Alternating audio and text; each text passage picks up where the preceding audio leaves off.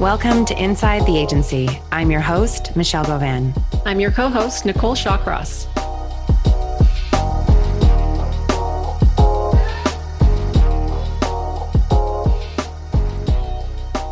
Welcome to Inside the Agency. Good morning. June 1st, first episode. First episode on the first. Why not? Why not go for it? So we thought we would talk a little bit about me, talk a little bit about Nicole, a bit about the business, and bring you into this new podcast and see what you think. I became an agent in 1996 for a previous employer, and then unfortunately got let go. And 3 months later, started Performers Management in 1997. It's now been 23 and a bit years of bliss. Of bliss? Would you constitute it as bliss? I'm just having fun with the word of bliss. I think bliss can have. There has been bliss. And there has been blisters. Yes, some tears, definitely a lot of sweat and tears. But, you know, it's been an amazing ride, and started the business with basically nothing and an old beeper, an old computer. And then, you know, it grew from there. It grew from a basement suite with a newborn baby on my lap. So fun times. To an epic enterprise. Sounds like we're on Star Trek. Yeah. And then, you know, what was it? 4 years ago this August? Yes, it is. 4 years. Nicole arrived in my office to do a self-tape. I certainly did. I came as a reader for my friend Joe, who told me that you were looking for an assistant. Yes, I was. I think I had been assistantless for about a year, which was a challenge. But yeah, it was interesting. You came in the office, then Joe was, hey, are you looking for a new assistant? I've got someone for you. And then there you go. He told me, because I think Corey was leaving. He knew Corey was leaving, and he said, oh, I think my agent's looking for a new assistant. And I thought, well, hey, I could do that job. That would be great. It's in my neighborhood. I could come home for lunch. I could walk my dog. Does it still feel great? Yeah, still can. And he didn't. I said, well, let her know if she needs any help. I'm happy to come in and meet with her. And he didn't say anything, because he's like, I don't want to say anything in front of Corey. And then he brought me in as a reader so I could meet you. And then he dropped it when I was there, which I thought was an interesting way of going about it. Yes. Thank you, Joe. Well, at least now it's been almost 4 years. 4 years of bliss for you too, right, Nicole? Absolutely. Absolutely. No, it's been a really great experience and a really great learning curve. And years and years ago, I wanted to be an actor. So it was really nice to be back in that industry again, and in a different capacity, from a more behind the scenes, and see how it all works. Because I still have a lot of friends who are actors, and I see their perspective, and it was nice to have a bit of insight from the other side. Yeah, for sure. I mean, I was offered modeling contracts when I was younger, but unfortunately I had a very sick mom, and I wasn't able to take the contracts and go to New York and try out to be, you know, a supermodel, let's say, or model. But, you know, I think it's created this natural advocate in me, because I wasn't able to follow that dream, that I can help others do something similar in acting. So, it, you know, I fell into this job too, just like Nicole. This is not where I thought I'd be. This is not my background. My background is marketing, which obviously can definitely work in this industry. But I think it's worked in your favor too, because you do have to market talent and know what direction they're going. Lots of branding. Yeah. Big ideas. Solutions.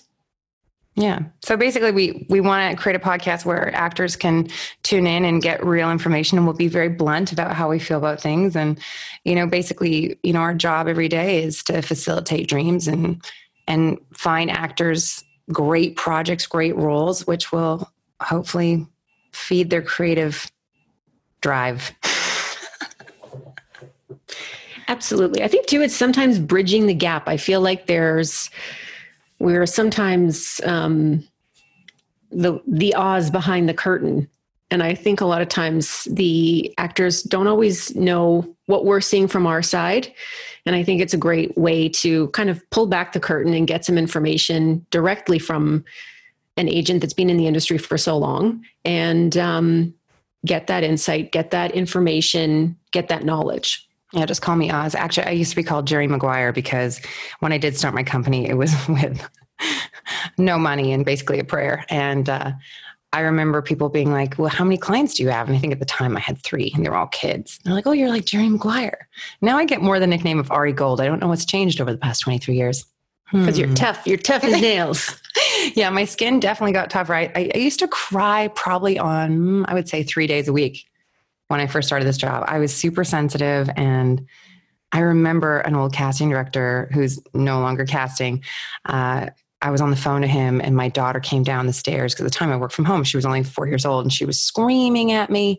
And he goes, am I talking to an agent or a child? Let me know and call me back when you're ready. Smash. And smashed on the phone. I thought, oh my God, what am I going to do? It's just, it's a very different business. I mean, when I started, it was, you know, you'd get a fax of characters on a breakdown and you would pull headshots and resumes and create binders or packages and have to courier to casting and then wait for them to fax back selections for audition. So everything took about a week. Now everything's done in hours.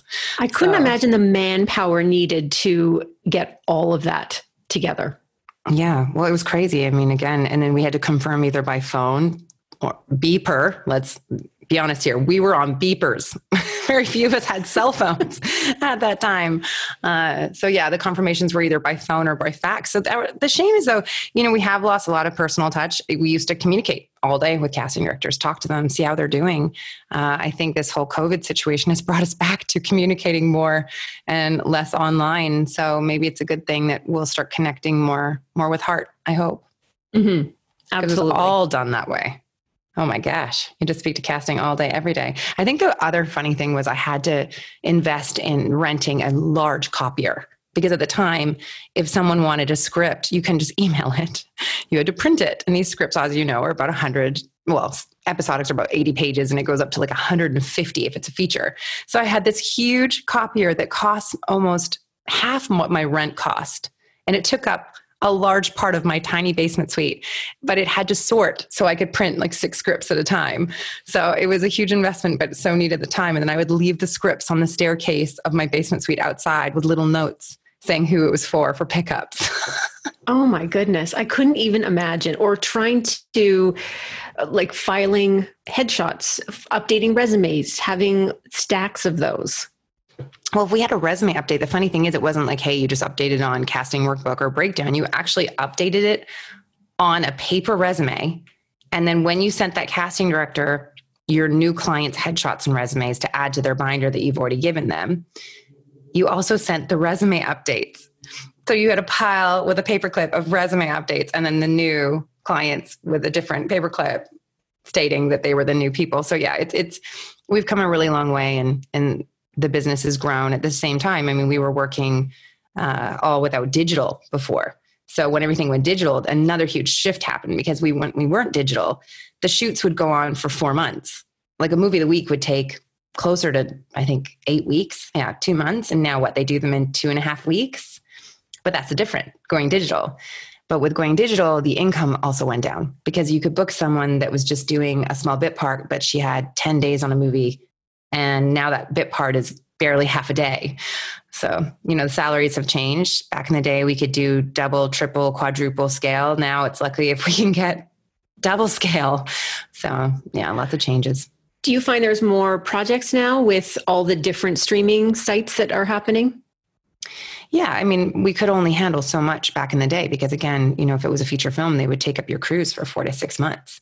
Now feature film can shoot in 2 to 3, but yeah, definitely a lot more content than what we've ever seen. But at the same time, as agents, now we're so much busier because we used to maybe respond to 3 breakdowns, 4 breakdowns max a day. I think between the jurisdictions of New York, LA, Toronto, Vancouver, and surrounding areas, Nicole and I see an upwards of what? 150 a day? At the very least. I couldn't imagine just doing 3 a day. Yeah. That would be like time to stuff in new envelopes for casting. Oh my goodness. Yeah. Everything took a lot longer, but you know, I love how the business has progressed and I just hope we get to see more creative projects, especially coming out of the situation we're in right now. I know we're going to be faced with a lot of movie of the weeks. I think a lot of musicals, a lot of happy go lucky rom-coms. It's going to be a different world. So a happy, laughable world, hopefully. We all need some laughter. I think everything's gone very sterile. The whole point is being on a creative set is that everybody's hugging and united, most likely, sometimes not so much, but and everybody is very much a group and a team and a family. And I think we're going to see some changes, especially with being restricted to, how you can socialize, how you can touch someone. It's bizarre. If I really look back, I've seen probably 4 huge changes in this industry. And this is probably gonna be one of the biggest one. I think so. I think it's going to be a huge change worldwide for a lot of different industries. Yeah. I'm struggling with the masks everywhere. I'm not a big fan. So I can't imagine a crew, this big happy crew I'm used to going to visit film sets. I'm sure visits are going to be revoked because I'm another person to add to the list of how many people that are allowed to be in one space. Right now we're maxed at 50. So, and we're still not able to film. We're still waiting to film. We're counting down the days. We're ready to start. Yeah, we're in a COVID lockdown situation. So luckily we're just coming out of lockdown, but we're in phase 2 and filming is phase 3. We've been put with concerts, which I really don't understand.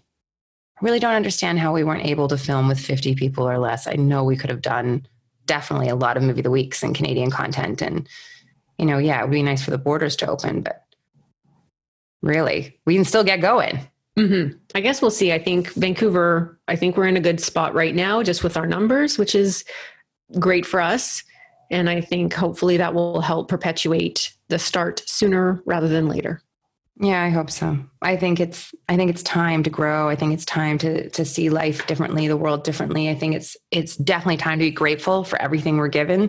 Mm-hmm. I hope actors will be excited when we send appointments. Fingers crossed.